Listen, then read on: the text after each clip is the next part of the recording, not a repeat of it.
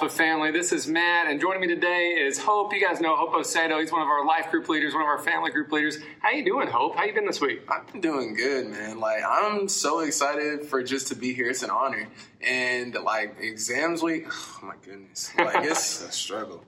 But I'm I'm just glad to be able to just be on here. Yeah, yeah, man. I'm, I'm glad to have you. So Hope's joining us in the conversation this week as we're continuing our study in the book of Acts. As you guys know, uh, last several weeks uh, we've been studying the book of Acts this in this new series, and we're just calling the series Church because that's what it is. We're studying uh, the New Testament church, the, the early days of that early church in the book of Acts to learn and what, what it can teach us about God and God's heart, what we can learn about community. So we've been talking about that. And so last week we, we talked about uh, the preaching of the gospel in Acts chapter 2 and, and how people responded to the gospel as 3,000 people joined the church there on the day of Pentecost. Uh, in the life groups this week, we talked about man, what that community looked like, what they did together, how they fellowshipped, how they worshiped, how they did discipleship, those kind of things. And so this week we're talking about man, what it means to engage the culture. How did the early church uh, engage with their culture? What does it mean for us to engage with our culture? Before we jump into it, hope, man, what comes to mind when you just hear the word culture? What's the word culture mean to you? For me, like when I think about culture, I like to think of like your environment, like what surrounds you.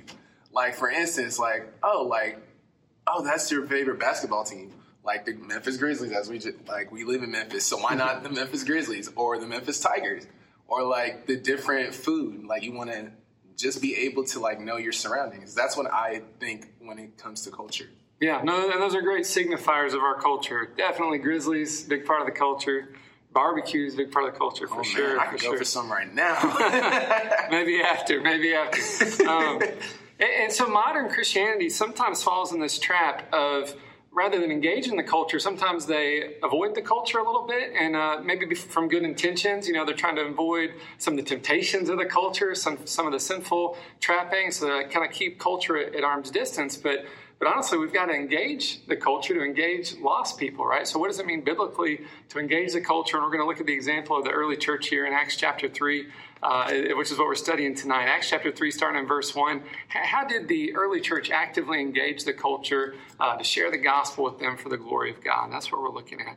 Uh, so, it's Acts chapter 3, starting in verse 1. It says, One day, Peter and John were going to the temple at the time of prayer Luke says it was at three in the afternoon. So Peter and John, and these, these uh, the founders of the early church, Jesus' apostles, it says they're going to the temple. Uh, why are they going to the temple, right? Like, like why, why are they heading to the temple? Um, the temple uh, man, was the focal point of that Jewish culture. And, and so Peter and John grew, grew up as Jewish guys. Um, you know, and, and, of course they put their trust in Jesus as Messiah, but but the, the temple still would have had a, held a lot of cultural significance for them, a lot of spiritual significance for them as God's house, but then also as the focal point of the culture. Acts chapter 2 tells us that the believers would often meet in the, in the courts there at the temple, so as a fellowship point, uh, and also everything about Jewish culture revolved around the temple. So it was the primary focal point of their culture. So when we see Peter and John going to the temple, it's like Peter and John going to the primary focal point of their culture. So, Hope, I mean, what do you think are some, we talked about a little bit, what are some of the primary focal points of our culture here in Memphis, the city of Memphis, and even the University of Memphis? What are some of our primary focal points for our culture? Well, when you think about the city of Memphis, you can't help but think like the music. Like yeah. Memphis is known for blues. So why not go to like the land of Graceland? Like, you know, you have your king of rock and roll, Elvis Presley, and then you have your simple like you have blues figures, icons. So why not just go just think about the music? And then there's sports. Memphis Tigers and Memphis Grizzlies, as I as I said earlier. Go Tigers, go Grizzlies. um, and there's also you can't help but think about like the diversity here in Memphis. It's amazing to see like just people coming together just for one common thing. Yeah, when I think about uh, when I think about culture and engagement with the culture, I think where are the, where are the places people really gather? I mean, one of the things people gather? I mean, you mentioned sports. People gather to watch these sport events. They gather to hear music. They gather to eat good food. I know gathering looks really different in this season, and again, COVID epidemic season. Um, a lot of the places people normally gather and where you would normally go to meet people, engage people, a lot of that's changed. You know, I was thinking about the focal points of our culture on the university, the university center is a big focal point of culture. Typically, before the pandemic, you'd have a ton of people in the UC Union you know, or just or sitting outside around the university center. It was a huge focal point for people to hang out, a great place to meet people. Of course, that's changed, right? So we've got to think and be creative. And maybe in family group, uh, we can discuss a little bit uh, in the discussion questions. I mean, what are some ways we engage in this season, which looks so different and, and it's kind of kind of weird. But, but, yeah, those are some of the focal points on our. Of course, your classes are going to be a focal points where students gather to, to, learn and might make new friends in there. Um, but yeah, so so we want to think about. You know, Peter and John went there to engage the culture. How do we? Well, first of all, what are the focal points in our culture, and then how do we engage them as well? The example we get as we continue in chapter three here is one of the important ways we can engage with the culture is to meet real needs that the culture has, right? So looking at our community, what are some real needs that aren't being met that we as Christians can step up and meet those needs for the glory of God? So picking up in verse 2, we're continuing to see what Peter and John did next. It says, so they, they go to the temple, and in verse 2 it says, Now a man who was lame from birth, uh, lame meaning that, that he, he is paralyzed, had some you know, difficulty moving, walking, lame from birth, was being carried to the temple gate called Beautiful, where he was put every day to beg from those who were going into the temple courts. Verse 3 When he saw Peter and John about to enter, he asked them for money. Peter looked straight at him, as did John. Then Peter said, Look at us. So the man gave them his attention, expecting to get something from them. Then Peter said, Silver or gold I do not have, but what I have I give to you. In the name of Jesus Christ of Nazareth, walk. Taking him by the right hand, he helped him up, and instantly the man's feet and ankles became strong. He jumped up to his feet and began to walk, and then he went with them into the temple courts, walking and jumping and praising God. Verse 9 When all the people saw him walking and praising God, they recognized him as that same man who used to sit begging at the temple gate called Beautiful, and they were filled with wonder and amazement at what happened to him. So, Peter and John encounter this, this beggar um, who, who has a serious health problem. He's asking them for money. That's what, what he thinks he needs. Of course, he does need that. Peter and John say, We don't have any money, but we can meet a much bigger need, or rather, God can meet a much bigger need and pray for him to be healed. And, and miraculously, uh, God heals him. He's able to get up and walk. I think it's interesting you know, Luke was a physician. That was his occupation before he became a gospel writer and the writer of Acts here. Luke was a doctor, right? And so I think Luke really hones in on this physical healing. This guy that could not walk, Luke tells us three times he was walking, he was walking, he was walking again and again that, that this guy was completely healed. Um, and that healing miracle, man, drew a huge crowd. So one of the ways they engaged with the culture is meeting a real need of this man in the culture, and the people were amazed. Um, we talked a little bit yesterday about. Uh, and healings and miracles and stuff, and, and what it was like for you um, and, and, youth group at camp and stuff to, to witness a miraculous healing, to witness a miracle, and what that did to your faith. Did you want to share a little bit about that? Sure. Um, this happened like, I believe, seven years ago. This is when this happened. Like, I witnessed a supernatural healing. So, we were playing dodgeball throughout the week, and it just so happens a girl that she was playing dodgeball, right? And then her arm got hit and she just slammed her arm to the ground. And then she had to go to the ER. She came back to service, but she had a cast on. So what happened was, like, it was on a Thursday night. I can remember it as clear as day. On Thursday night, like, she, we all just prayed for healing. That was Holy Spirit night. And then we just prayed for tongues, interpretations, gifts, and then and healing. Yeah.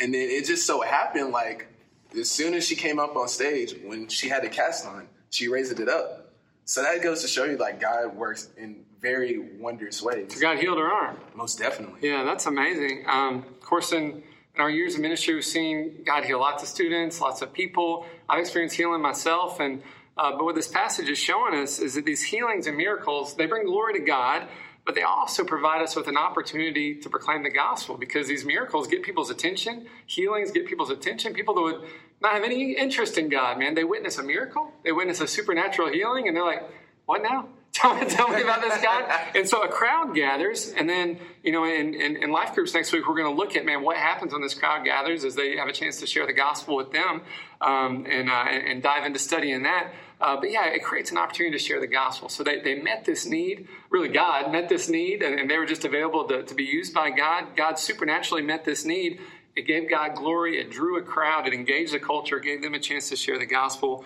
And I, believe God wants to use us in the same way, right? He's the, the same God that worked miracles then, is able to work miracles now, is able to heal now. Uh, I, mean, I think we should believe God for that and pray for that and expect uh, those kind of things from Him.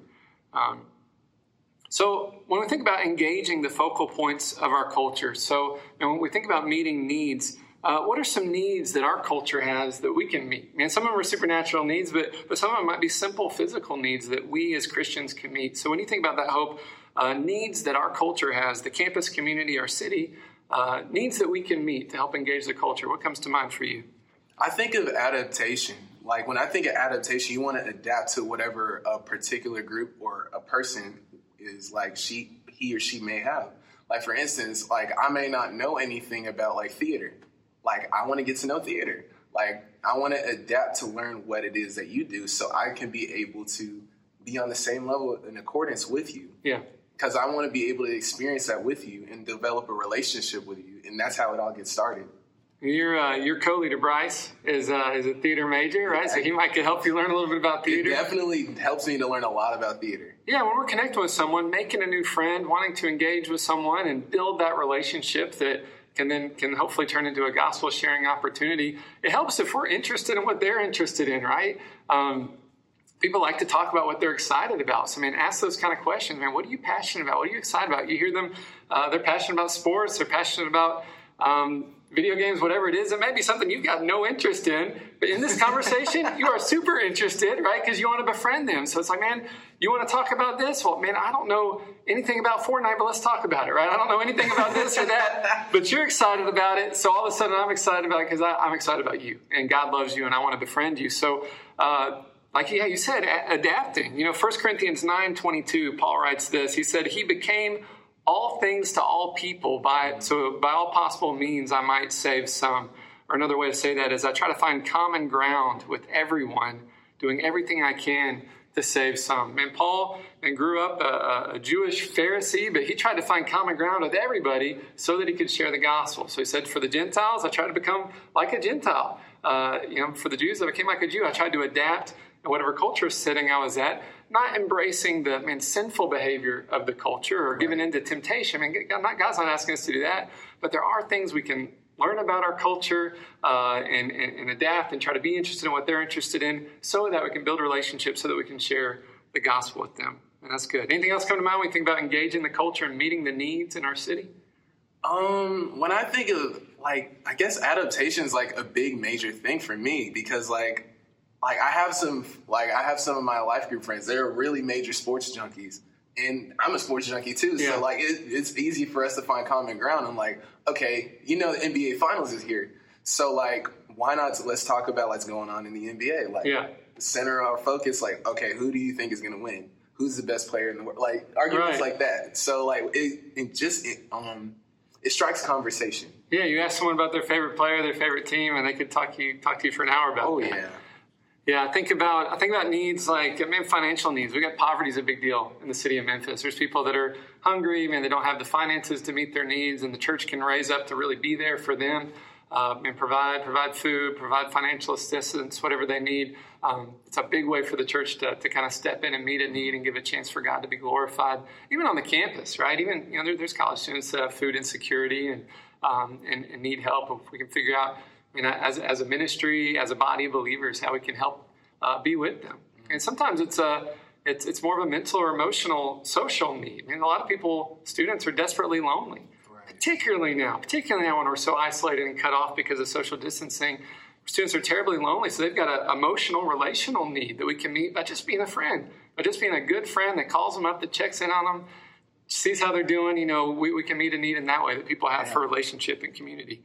Yeah, well, Hope, man, I really appreciate you taking some time and chatting. We're going to continue this conversation in the family groups. We're going to talk about uh, what we can do to engage the focal points of our culture. What are some of the needs you guys think we can meet in the culture? Uh, and how can we connect with people that aren't currently being reached uh, with the gospel? Um, and again, looking at Peter and John's example, they went uh, to the focal point of the culture. They didn't wait for it to come to them, right? They went to the people uh, instead of just kicking back, you know, in their house and uh, expecting people to come to them. They went to them, right? Um, they had that, that that on mission attitude of going where they're at, and then um, and God brought into their path a real need, and they were obedient to the Lord and, and prayed and, and, saw God work a miracle. And of course, that gave God glory and gave them an opportunity to engage and and uh, share the gospel. And again, we're going to look at that uh, next week in the life group. So thanks again, Hope. Uh, love you. you guys, and um, and just praying you guys have some great conversations in your family groups tonight, and hope you have a great week.